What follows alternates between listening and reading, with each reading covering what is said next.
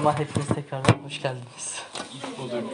Ee, dediğim gibi ben bunu bir kenara bırakıyorum. İstediğiniz zaman gönlünüzden gelirse kilisemizi desteklemek için her zaman e, bize yardımcı olabilirsiniz. Bugün aslında konumuz Romalılar 14 yani Romalılar 14'ü hep beraber çalışacağız. Romalılar 14'ün en son 13'ten sonuna kadar olan bölümlerini çalışacağız. Fakat ben başlamadan önce aslında şu an gündemde olan bir konuyla ilgili bilgi vermek istiyorum. Tabii ki hepinizin de bildiği e, Rusya ve Ukrayna Ukrayna arasında olan e, durum. Ya ister buna savaş deyin, ister istila deyin, isterseniz işgal deyin. Bu konu hakkında ben bir şeyler demek istiyorum açıkçası. Şöyle aslında Ronnie kardeşimiz de dediği gibi Tanrı e, dünyada olan yani kötülüklere, günahlara karşı öfkeleniyor. Aynı zamanda aslında şunu biliyoruz. Tanrı dünyada olan şeyler için de üzülüyor. Aslında birçok dini görüşte olan insan şunu diyebiliyor bazen. Ya işte Tanrı ya da işte Allah ya da işte bizim işte Tanrımız çok iyi bir yani Tanrı değil mi? Neden dünyada böyle şeylere izin veriyor? Neden işgallerin, işte istilaların olmasına izin veriyor? Soykırımlara, savaşlara neden izin veriyor diye birçok dini görüş, birçok felsefi görüş bunu sorabiliyor. Aslında bunun cevabı yani Hristiyanlıkta çok net bir şekilde var. O da şöyle ilk başta aslında yaratılışta e, dünyanın e, Tanrı'ya karşı isyanından kaynaklanan bir şekilde oluyor. Ve yaratılış kitabının yani Tevrat'ın e, ilk bölümlerine baktığımızda şöyle bir şey var. Tanrı aslında dünyada olan şeyler için üzülüyor. Ve dünyada olan şeyler için aslında biraz da pişman gibi aslında bir durum söz konusu. Biz şunu biliyoruz, evet savaş, işte soykırımlar, cinayetler, katliamlar gerçekten çok kötü bir şey. Ama biz savaş varsa yani dünyadaki en büyük, en önemli savaşı kazanan kişi aslında İsa Mesih'tir. Çünkü o hani birçok savaş görebilirsiniz. Bu coğrafi olarak bir kazanım olabilir ya da kağıt üstünde bir ülke başka bir ülke kazanmış olabilir. Ama en büyük kazanımın sahibi aslında Mesih günah ve ölümü yenerek aslında savaşı, en büyük savaşı kazandı. Ve şundan bahsettik, yine Ronnie kardeşimiz dedi Tanrı'nın adaletinden bahsetti Rabbin sofrasını yaparken. Biz Tanrı'nın adaletiyle ilgili şunu biliyoruz. Eğer vahiy kitabını okursak orada çok net bir şekilde şunu görüyoruz. Tanrı aslında öyle adaletli ki bütün dünyadaki yani bütün gözyaşlarını silecek kadar güçlü bir adaleti var. O yüzden aslında o gün yani Tanrı'nın egemenliği geldiğinde şu an burada belki acı çekiyoruz, belki kötü şeyler yaşanıyor. Ama biliyoruz ki Tanrı bunun eee, adaletini çok iyi bir şekilde sağlayacaktır. Bu yüzden aslında ben yani biz aslında eee, şu anki mevcut durum için dua etmeliyiz tabii ki oradaki durum için. Ama Tanrı'nın adaletini de onun eee, neden aslında burada olanları biraz izin veriyormuş gibi olduğunu da düşünmemiz gerekiyor ve eee, bu konu üzerinde böyle konuşabiliriz. Ben başlamadan önce bu konu hakkında konuşmak istemiştim. Şimdi aslında bir dua edebiliriz. Eee, Ukrayna halkı ve aslında Rusya halkı için, bütün halklar için soykırım yaşayan, katliam yaşayan, işte ölen, işte zorluk çeken, bütün böyle acılar çeken uluslar, ülkeler için ve onların Mesih'le tanışması için dua edelim istiyorum. Ben Alihan kardeşimizden bizim için dua etmesini isteyeceğim. Özellikle bu konu için. Ee, Cennetteki babamız adın daima yeryüzünde ve göklerde yüce ve kutsal kılınsın. Ee, Baba bugünkü bu toplantı için, e, toplanma yeri için sana binlerce kez şükürler olsun. Sana ne kadar ham destek azdır. Ee, ya Rab dünyamızda e, kötü şeyler oluyor. Dünyamızda e, kendi ellerim bizlere bahşettiğin bu e, bu dünyayı e, adaletsiz hale kendi ellerimizle getirdik ve bu adaletsiz dünyayı senin de e, katmaya çalışıyoruz ya Rab. E, bu, bu yüzden bizi lütfen affet. Dünyanın neresinde olursa olsun.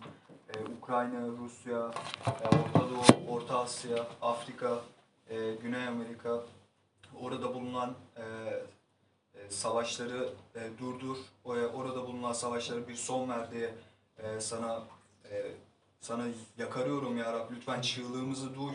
E, çünkü sen e, adil olansın. E, Senden istiyoruz. Sen e, bizim sağlam kayamızsın. Sen bizim e, kılıcımız, kalkanımız. E, sen bizim kutsal tanrımız, atalarımızın tanrısı Yahve'sin.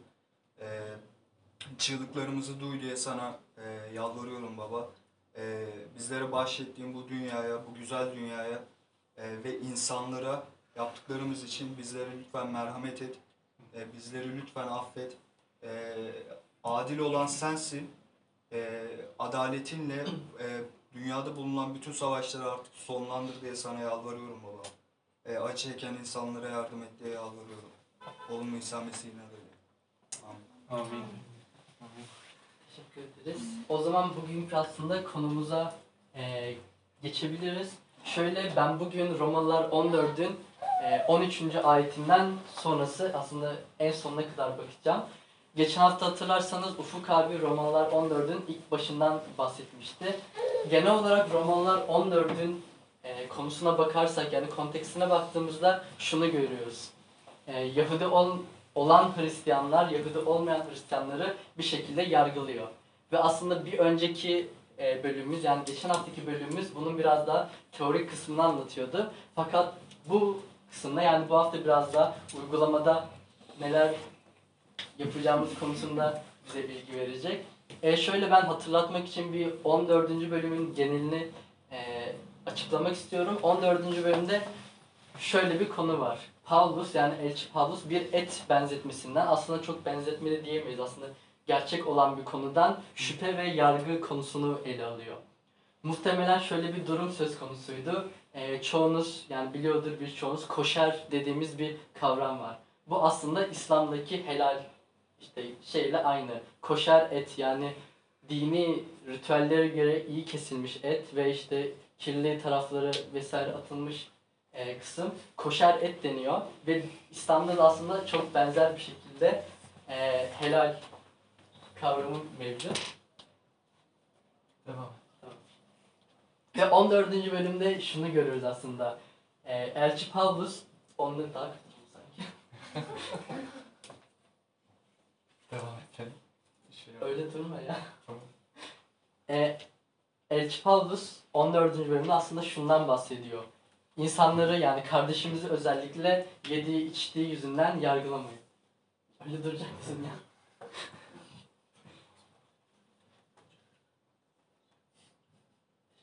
Ben. Yani kişileri e, yani kardeşimizi özellikle et yediği için yargılamayalım. Hatta şöyle bir şey e, diyor yani sebze yiyenler ve et yiyenler şeklinde bir ayrımdan bahsediyor. Biz şunu biliyoruz, e, bildiğimiz şey şu, hepimiz yani et yiyen de sebze yiyen de bir yargı kürsünün önüne gelecek. O hangi yargı kürsüsü? Tanrı'nın yargı kürsüsü önüne gelecek.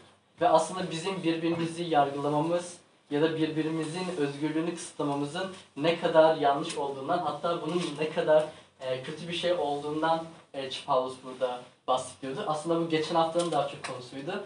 Ben bugünün konusunu biraz imanımızı nasıl ölçebiliriz şeklinde değiştirmek istedim. Yani değiştirmek değil, bu şekilde anlatmak istedim. Çünkü bugün de aslında benim için biraz özel bir gün demeyeyim.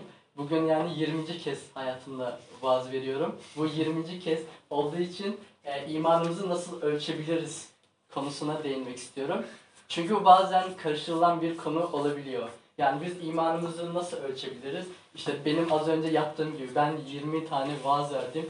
O zaman ben işte daha yüksek bir istatistiklerle daha yükseğim.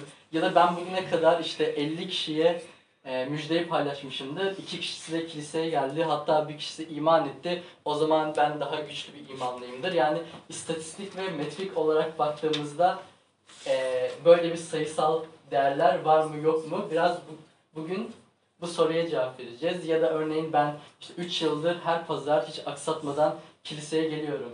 O zaman ben iyi bir çizgi mi çizdim? Ya da bizler e, kutsal kitap okumaları yapıyoruz. Ben 15 kere hiç aksatmadım, 15 kere de geldim. O zaman ben konsolide bir şekilde aslında iyi bir kendime grafik çizmişim. İmanımızı böyle ölçebilir miyiz? Bugün bu soruya cevap vereceğiz. Fakat bugün bu soruya cevap vermeden önce bu et yeme konusunu biraz daha e, açacağız. Biraz daha derinlemesine öğreneceğiz. E, dediğim gibi 13'ten sonrasına bakacağız Romalılar bölümünün. E, 13 şöyle başlıyor. Onun için artık birbirimizi yargılamayalım. Bunun yerine hiçbir kardeşin yoluna sürçme ya da tökezle, tökezleme taşı koymamaya kararlı olun. E, çoğunuz hatırlayacaktır. Luka ya da Matta'daydı sanırım geçiyordu. Şöyle bir benzetme var. bir kör bir köre yol gösterebilir mi? Ya da yol işte tarifi verebilir mi? Muhtemelen ikisi de gittikleri yerde bir yerde düşeceklerdir. Biz de aslında sonuçta günah içinde yaşadığımız için ve günahkar olduğumuz için bugün size şunu sormak istiyorum. Peki biz günahkarken bir e, günahkar kardeşimizi yargılayabilir miyiz? Yapabilir miyiz? Teşekkürler. Aslında oradaki aynı olay. Yani bir kör bir köre bir yol anlatabilir mi? Bir kör işte bir köre tarif edebilir mi? Edemeyecektir ve kutsal kitabına dediği gibi onlar bir çukurun içine düşmeyecek midir? Biz de aslında birbirimizi yargılarsak aslında bir çukurun içine düşeceğiz. Çünkü biz günahkarız ve günahkar olan bir kardeşimizi yargılıyoruz. O halde biz o çukura düşüp hatta daha eee, kötü bir şey yapmış olacağız. Çünkü biz şunu da biliyoruz. Gerçekten biz kusurlu insanlarız. Biz mükemmel insanlar değiliz. Biz hepimiz günahkarız. Ama kutsal kitapta çok iyi insanlar görebiliyoruz. Mesela Davut'u görüyoruz. Ee, kutsal kitap Davut için türünün en iyi örneği şeklinde bahsediyor. Yani Davut çok iyi, işte başarılı, gerçekten yani imanlı, türünün çok iyi bir örneği. Ama 1. Samuel kitabına bakarsak ee, biraz çok yazı oldu burada. Aslında Davut'un da e, kusurları olduğunu görüyoruz. Örneğin 1. Samuel 21. bölümde Davut e, şey olmayan bir yemeği yiyor. Yani sadece kahinlerin yiyebileceği bir ekmeği yiyor. Ondan bahsediyor. Zaten bugün aslında biraz konuşacağımız konu da bu. Biz az önce koşerden bahsettik ya da İslami kavramda işte helal olarak bahsettiğimiz şeyden e, konuştuk. Koşer kavramı e, Yahudilikte aslında temiz, kirli, e, pardon kirli olmayan yani anlamında dini ritüellere göre o şekil doğru şekilde e, kesilmiş e, etler için kullanılan bir şey. Ve aslında biz birbirimizi yargılarken çoğu zaman e, dini şeylerden ötürü yargılayabiliyoruz. Aramızda bu arada bir psikoloji okuyan kardeşimiz de var. Çoğumuz e, yani biliyordur, o da biliyordur. Ben yanlış söylersem beni düzelt diye. Psikolojide davranış dediğimiz bir kavram var. Ve davranışı tetikleyen bazı unsurlar var. Bunlar normlarımız olabiliyor, işte tutumlarımız olabiliyor, kültürel değerlerimiz oluyor ya da ailemizden öğrendiğimiz şeyler, dini olarak bize aktarılan şeyler olabiliyor. Yani aslında yaşadığımız davranışlar, yaptığımız davranışlar bu tür şeylerden geliyor. İşte normlardan, dini değerlerden, kültürden, ailemizden vesaire geldiği için biz aslında birbirimizi yargılarken bu işte tetikleyicilerden kaynaklı birbirimizi yargılıyor olabiliriz. Burada da zaten Pavlus'un bahsettiği konu neydi? Yahudi e, geleneğinden gelen işte o koşer yememe ya da İslami kavramda helal yeme e, konusu dini ritüellere göre bir şey yapma ya da yapmama konusunu e, yargılamaktı. Ama işte gördüğümüz gibi Davut gerçekten türünün en iyi örneği olan bir insan. Neredeyse kusursuz olan bir insan. Ama o bile e, Samuel kitabında e, kahin Ahimelek'in yanına gidiyor ve yanındakiler aç olduğu için aslında yememesi gereken bir ekmeği alıyor. Orada e, kişiler aç olduğu için yanındakiler. Ya da Petrus'tan bahsedebiliriz. Petrus da aslında İsa Mesih'in en yakın öğrencilerinden biri. Hatta neredeyse yani en sevdiği demeyeceğim tabii ki. Çok sevdiği öğrencilerinden biri. Ama Petrus'un da elçilerin işleri bölümünde aslında e, koşer olan bir şey yediğini görüyoruz. E, şöyle diyor ayetler. Ertesi gün onlar yol alıp kente yaklaşırlarken saat 12 sularında Petrus dua etmek için dama çıktı. Acıkınca da e, yemek istedi. Yemek hazırlanırken Petrus kendinden geçti. Göğün açıldığını ve büyük bir çarşafı andıran bir nesnenin dört köşesinden sarkıtılarak yeryüzüne indirildiğini gördü. Çarşafın içinde yeryüzünde yaşayan her türden dört ayaklı hayvanlar, sürüngen, sürüngenler ve kuşlar vardı. Bir ses ona kalk Petrus, kes ve ye dedi. Asla olmaz ya Rab dedi Petrus. Hiçbir zaman bayağı ya da murdar herhangi bir şey yemedim. Ses tekrar ikinci kez duyuldu. Petrus'a Tanrı'nın temiz kıldıklarına sen bayağı deme şeklinde aslında göksel bir mesaj aldığını görüyoruz. Burada da Romalılar 14'ün 14. ayetiyle aslında bu iki konuyu bağlayabiliyoruz. Rab İsa'ya ait biri olarak şunu kesinlikle biliyorum ki hiçbir şey kendiliğinden murdar değildir ama hiç Ama bir şeyi murdar e, sayan için o şey murdardır. Ben bugün biraz aslında bizim kültürümüzden yani aslında bizim kültürümüz demeyeceğim. Biz çoğumuz yani İslam geleneğinden, İslam kültüründen geldiğimiz için bu konuda konuşmak istiyorum. Ee, çoğunuz biliyordur yani aramızda çok yabancı da var ama çoğu Türk arkadaşımız biliyordur. Eğer ben kutsal kitabı e, belimden aşağı bir yere bırakırsam yani buradan aşağı bir yere bırakırsam muhtemelen bu yani yanlış günah olacaktır. Ya da yere bırakırsam muhtemelen daha büyük bir günah olacaktır. Ve bu aslında bizim biraz e, bunu yapan bir kardeşimiz varsa, bunu yapan işte sevdiğimiz bir insan varsa onu yargılamamıza neden olabilecek bir şey olabilir. Çünkü belki bir kardeşimiz bunu yere bırakmıştır ve o yüzden onu yargılayabiliriz belki. Ama burada kendimize sormamız gereken şey onu yargılama, yargılamalı mıyız, yargılamamalı mıyız? Ee, bir sonraki ayetlere baktığımızda e, 15 ve 16'ya baktığımızda 15'te aslında şunu görüyoruz. Yediğin bir şey yüzünden kardeşin incinmişse artık sevgi yolunda yürümüyorsun demektir. Mesih'in uğruna öldüğü kardeşini yediklerinden mahvetme. Aslında burada o et aslında benzetmesinin devamını görüyoruz. Aynı şekilde bu yani sigara içmek, alkol içmek ya da işte kutsal kitabı yere koymak şeklinde günlük hayatta karşılaş- karşılaşabileceğimiz şeyler olabilir. Ama biz işte ferisi değiliz. Yani birisi işte alkol alıyor diye işte bira içiyor diye ya da sigara içiyor diye onları tabii ki yargılamamalıyız ve onları da aslında hani bir şey yasak koyamayız. Hayır sen bunu yapamazsın diyemeyiz. Bu nerede bu nereden geliyor aslında? O bizim biraz e, yani şeyimizden geliyor. Edindiğimiz işte kültürden, o tutumlardan, davranışlarımıza gelen şekilde bir yargılama fonksiyonu çıkıyor. Ama şunu e, karıştırmayalım. Yargılamak ve uyarmak. İkisi çok farklı bir şey. Yargılamak aslında burada da dediği gibi kardeşinizi inciten şeyler, kardeşinizi kıran şeyler. e, bunu söylediğiniz için belki o kardeşinizin üzülebileceği şeyler. Bunun gibi aslında bir de yargılanan kişiye e, Pavlus pardon bir şey demiş. Size göre iyi olanın kötülenmesine fırsat vermeyin. Mesela ben burada sigara hakkında konuşmak istiyorum. Buraya bir de pro koydum. İyi bir marka ama öylesine koydum. Örneğin bir kar yani sigara içiyoruz. Sigara içtiğimizi farz edelim. Ve bir kardeşimiz geliyor. E, iki şekilde sana sigara içme diyebilir. Bir işte sen sigara içiyorsun çok kötü içme. Bu belki bir yargılama olabilir. Ama bir kişi de gelip aynı şekilde şey diyebilir. Ya da aynı kişi de işte sigara şöyle şöyle sağlığa zararlı. İşte 40 yaşına geldiğinde böbreklerin işte gerçekten çökebilir vesaire. Bu yüzden e, sigara içmemesin şeklinde de bir şey diyebilir. Burada aslında iki konuyu yani iki e, davranışı ele almak istiyorum. Bir yargılamak, bir uyarmak. Bu yüzden aslında size göre size göre iyi olanın kötülenmesine fırsat vermeyin. Aslında biraz da yargılanma yargılanmamanız için elinizden geleni yapın ve eğer biri sizi yargılıyorsa bence onu uyarın. Çünkü sen kutsal kitaba göre yanlış yapıyorsun. Örneğin biri geldi ve bana dedi ki sen sigara içiyorsun, içme, neden sigara içiyorsun, çok kötü bir şey vesaire dedi. Aslında bu biraz yargı olduğu için o kardeşimize şunu diyebiliriz.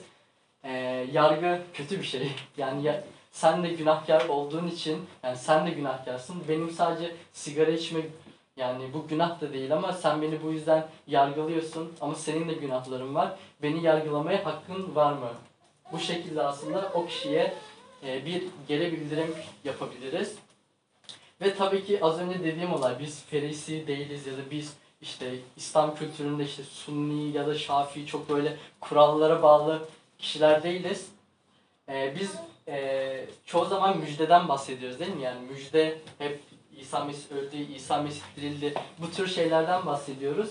Peki sizce müjde nedir? Bunu bir e, hem burada yeni misafir arkadaşlarımız var vesaire. Onlara onların da bilmesi için sizler için müjde nedir? Bunu sormak istiyorum. Cevabı olan var mı? Müjde nedir? Çok kolay bir soru.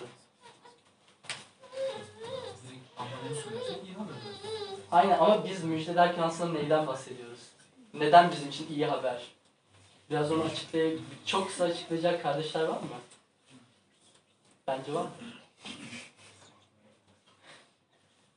İlhan abi? müjde dersek Mesih'ten bahsederiz. Evet. En kısaca var. Yani biz çoğu zaman müjdeden bahsederken hep aynı konudan bahsediyoruz. İsa Mesih bizim için öldü, bizim için dirildi, bizim günahlarımız için öldü, bizim sonsuz yaşama kavuşmamız için tekrardan dirildi.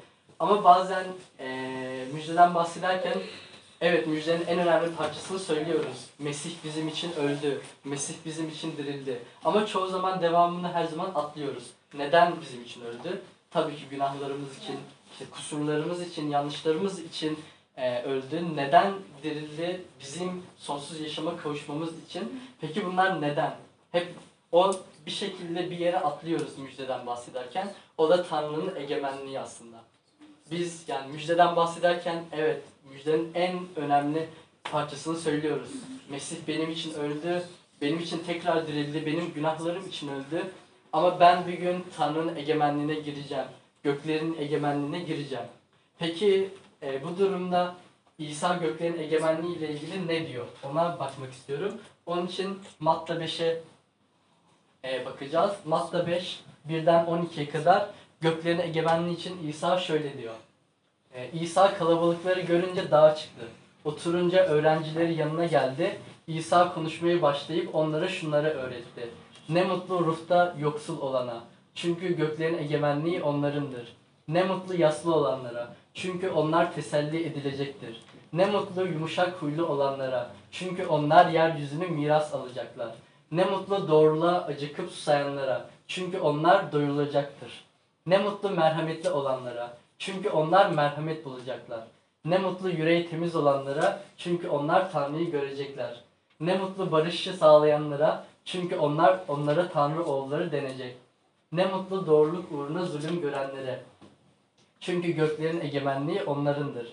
Benim yüzümden yüzümden insanlar size sövüp zulmettikleri, yalan yere size karşı her türlü kötü sözü söyledikleri zaman ne mutlu size. Sevinin, sevinçle coşun.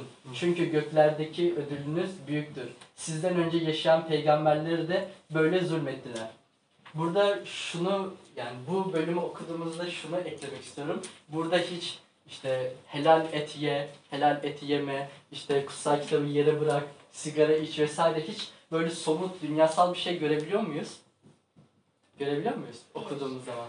Aynen göremiyoruz. Yani hiç işte burada koşar et yeme ya da şöyle şunu yapma, kutsal olan işte şabat günü şöyle kutla, işte şu bayramları böyle kutla gibi bir şey göremiyoruz. Çünkü neden? Aslında bunun cevabı yine Romalılar kitabında 14. bölümde verilmiş. 17. ayet bize şöyle diyor.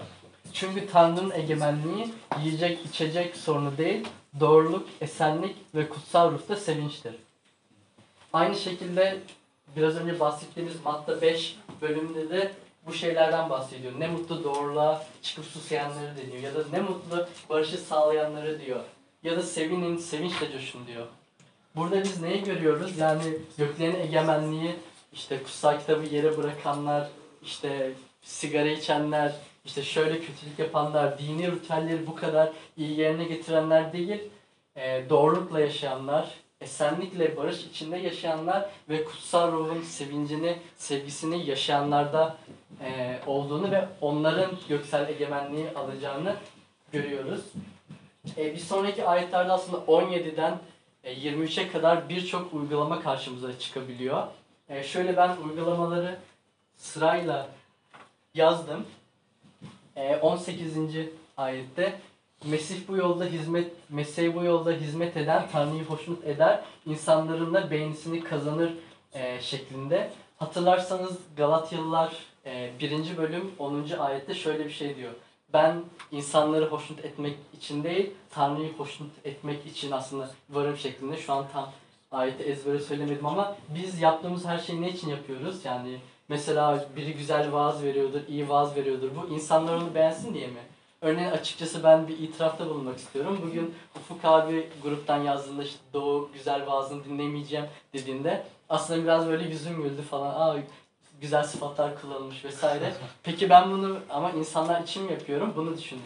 Hayır insanlar için değil. Tanrı'yı hoşnut etmek, Tanrı'nın sözlerini onun halkına iyi aktarabilmek için yapıyorum. Ya da işte tapınma lideri kardeşlerimiz var. Çok güzel şarkı söylüyorlar, çok güzel ilahi söylüyorlar. bunu biz işte onların sesleri bize güzel geldiği için bizi hoşnut etmek için mi yapıyorlar? Yoksa Tanrı'yı hoşnut etmek için mi? Onun adını yüceltmek, onun adına övgüler sunmak mı için yapıyorlar? Muhtemelen e, Tanrı'yı yüceltmek için, Tanrı'yı hoşnut etmek için yapıyorlardır. Muhtemelen. Kesinlikle muhtemelen değil. Kesinlikle onun için yapıyorlardır. Ve burada da 18. E, ay yok 19. 18 pardon. 18. ayette aslında şu sonucu çıkartabiliriz. İnsanları değil Tanrı'ya hizmet et. Bu arada bu ayetten sonraki her şey aslında gerek yani İsa Mesih'i kabul etmiş olun ya da olmamış olun yargılamanın birini yargılamanın ne kadar kötü olduğundan bahsedecek. Ya da 19'da 20. ayetlere baktığımızda öyleyse kendimize esenlik getiren ve karşılıklı gelişmemizi sağlayan işlere verelim. Yiyecek içecek uğruna Tanrı'nın işini bozma. Her yiyecek temizdir ama yedikleriyle başkasının sürtmesine yol açan kişi kötülük etmiş olur. Hatırlarsanız biraz önce şeyden bahsettim. Bir kişi işte sakta bir yere bıraktı, belimizden aşağı bıraktı ve bir kardeşimiz onu diyelim ki yargıladı.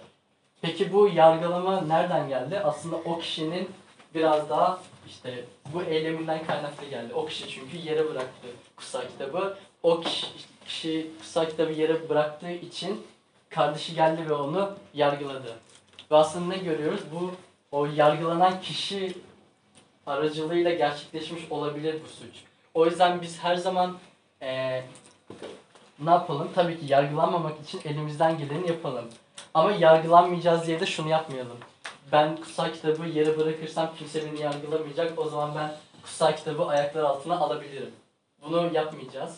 Ya da ben sigara içebilirim, işte alkol alabilirim, işte her şeyi yapabilirim.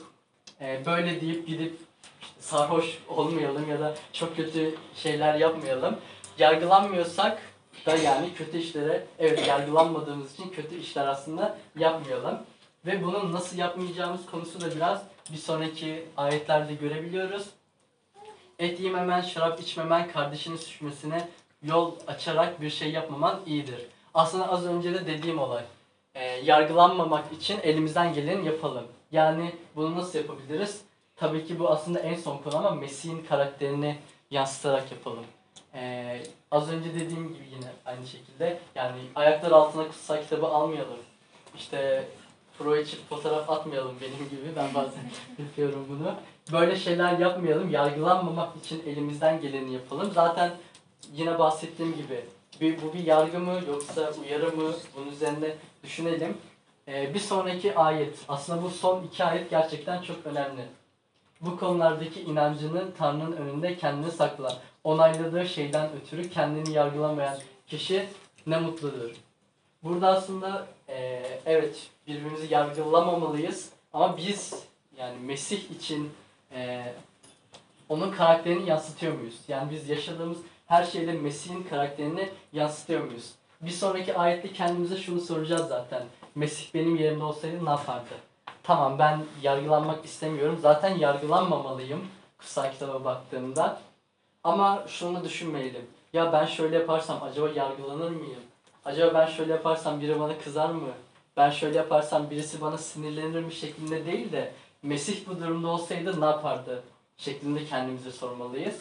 Ee, peki Mesih bizim için ne yaptı? Biraz bu konuya, konunun üzerine düşünmeliyiz. Mesih bizim için ne yaptı? Bizim için öldü. İşte müjde bu. Aynen bizim için öldü ve bizim için dirildi. Ben aslında şimdi o en başa dönmek istiyorum. İmanımızı nasıl ölçebiliriz?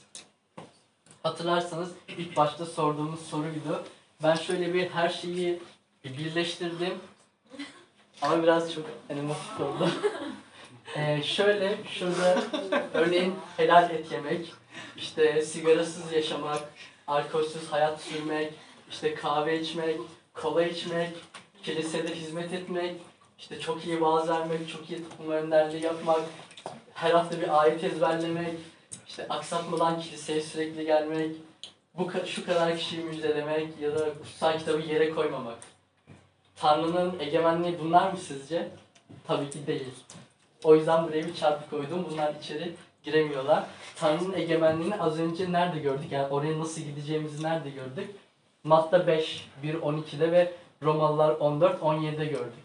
Yani biz merhametli olursak, biz temiz yürekli insanlar olursak, biz yumuşak huylulukla hareket edersek ya da yaslı olmak biraz bu konunun dışında ya da yaslı e, olursak aslında İsa Mesih için, onun ölümü için yaslı ama dirilişi için de o zaferi kutlayacak e, olursak ve aynı şekilde 14-17'de yaptığımız her işi, işi sevinçle, esenlikle ve doğrulukla yaparsak Tanrı'nın egemenliğine gideceğiz. Yani dünyasal ölçütleri biraz dışarı atıyoruz. İşte ben şu kadar vaaz verdim, bu kadar şarkı söyledim, işte şu kadar az bacon yedim vesaire onları bir kenara atıyoruz ve Tanrı'nın ölçütlerine biraz bakıyoruz. Sevincimize, esenlik, esenliğimize ve doğruluğumuza bakıyoruz. Ve Tanrı'nın egemenliğine gel- gitmek için Mesih bizim için ne yaptı sorusunun cevabı aslında neydi? Yani az önce de yine müjdeden bahsederken Tanrı Mesih bizim için yaşadı ve bizim için öldü.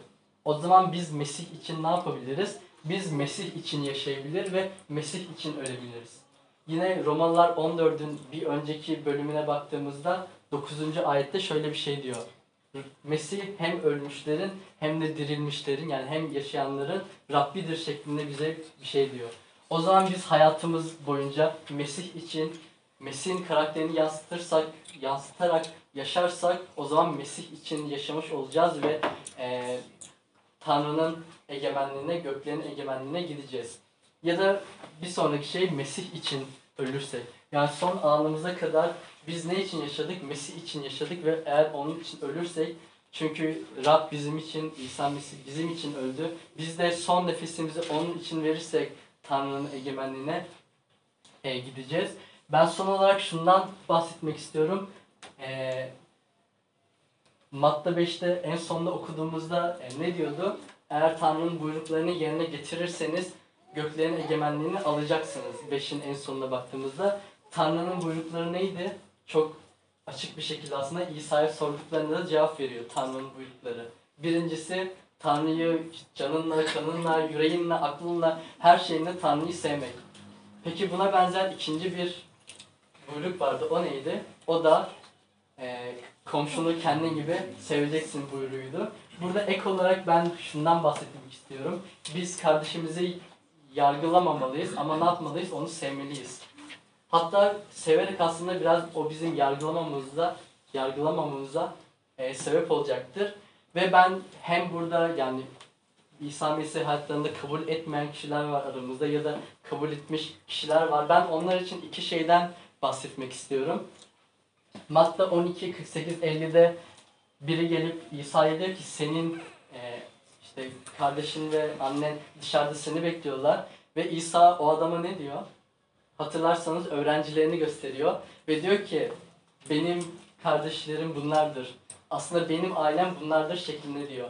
O zaman ben bugün henüz daha hayatında İsa Mesih'i tanımamış, onu kabul etmemiş ya da o, o ara çerçevede olan, o arada olan kişilere şunu sormak istiyorum. Ee, Mesih siz kusurlu olduğunuz halde, siz günahkar olduğunuz halde sizin için canını verdi.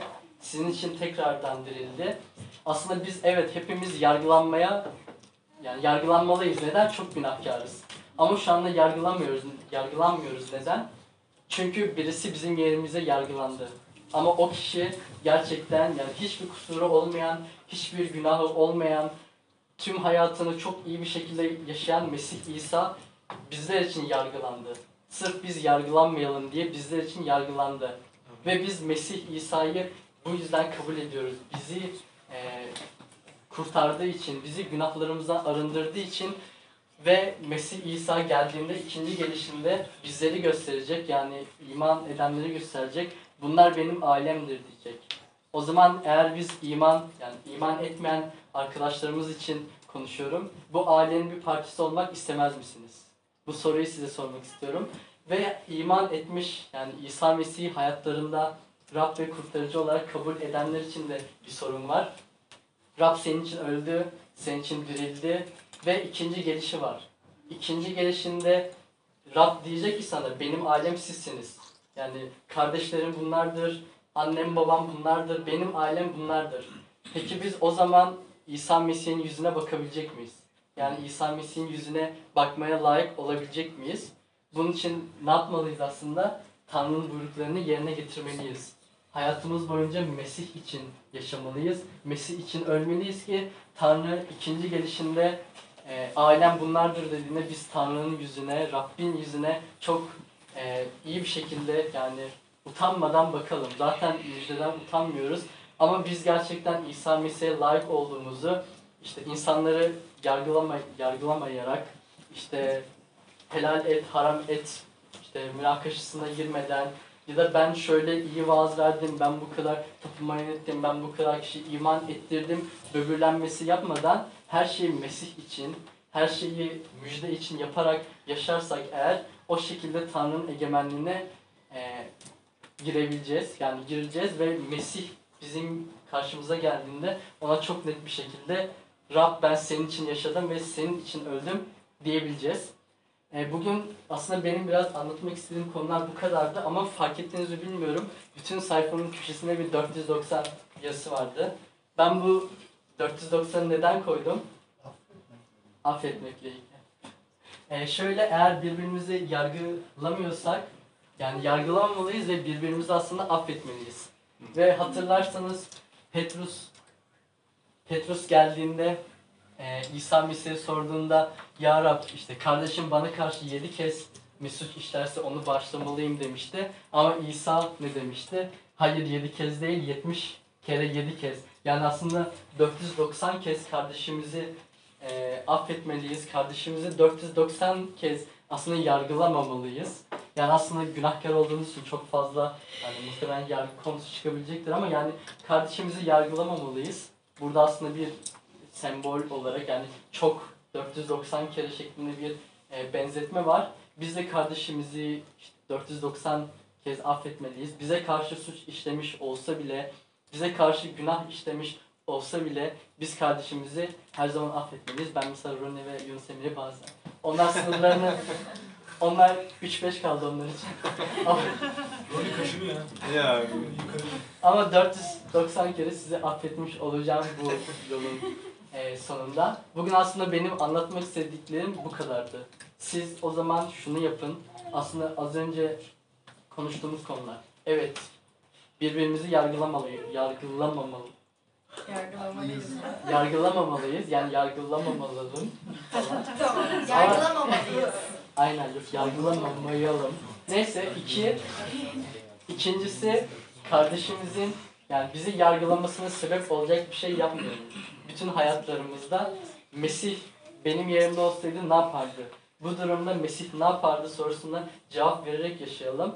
Ve İsa Mesih geldiğinde onun karşısına temiz bir yüzle çıkalım diye bugün de bunun için eee, dua etmek istiyorum ben.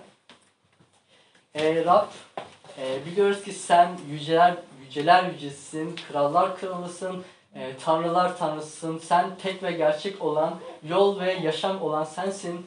Rab bunu biliyoruz ve senin egemenliğin gelene kadar, senin egemenliğin e, karşısında temiz insanlar, temiz yürekli, e, merhametli, sevinç dolu, esenlik dolu, senin doğruluğunu üstlenmiş kişiler olarak gelelim diye e, dua ediyoruz. Rab biz seninle birlikte çarmıha gerildik, seninle birlikte öldük. Artık biz senin için yaşıyoruz. Ee, senin için ve seninle yaşıyoruz. Bu yüzden Rab eğer birbirimizi yargılıyorsak bizleri affet. Ee, birbirlerin, birbirimizi yargılıyorsak ee, bizlerin bu e, problemini çöz. Kardeşimizi yargılamamıza izin verme. Ee, uyarabiliriz ya da bazı insanları e, bir şeyler konuşabiliriz onlarla ama asla yargılamamayalım diye e, dua etmek istiyorum. Rab bugün buradaki bütün ailemizi senin de geldiğinde ailem diye sesleneceğin kişileri ve buradaki herkesi misafirlerimizi bereketlemen için dua etmek istiyorum. Rab bugün bize lütfunu, bereketini, sevincini ve sevgini e, bizlere gönder diye, bizlerle birlikte ol diye dua ediyorum. Rab seni çok seviyoruz çünkü senin sevgin sonsuz, senin sevgin derin, senin sevgin sınırsızdır. Biz de birbirimizi ve seni o denli e, o denli seviyoruz. Rab gerçekten seni çok seviyoruz ve bizim için Çarmıhta yaptıkların için bizim için kusursuz olarak bu dünyaya gelip bizim için canını verdiğin ve sonsuz yaşamamız için tekrardan dirildiğin için sana çok şükrediyoruz. Rab iyi ki varsın ve iyi ki hayatlarımızdasın ve senin müjden bütün uluslara bugün gerek savaş alanında olan insanlar gerek e, barış içinde yaşayan e, insanlara senin müjden erişsin diye onlara ulaşsın diye ve bu e, müjde iyi haber erişimi bizler aracılığıyla senin sayende, senin sağlayışınla gelsin diye dua ediyorum. Rab e, çok iyisin, sen en iyisisin, sen e, sana hayranız ve seni çok seviyoruz. Bu yüzden Rab senin yüce ve kutsal adınla bugün burada dua ediyorum. Buradaki bütün ailemizin ve misafirlerimizin, kardeşlerimizin, e, komşularımızın bereketlenmesi için dua ediyorum. İsa Mesih'in yüce ve diri adıyla amin. Amin. Bugün benim anlattıklarım bu kadardı. Biraz hızlı anlattıysam özür dilerim. Bu arada Ronin 490'ı geçer mi?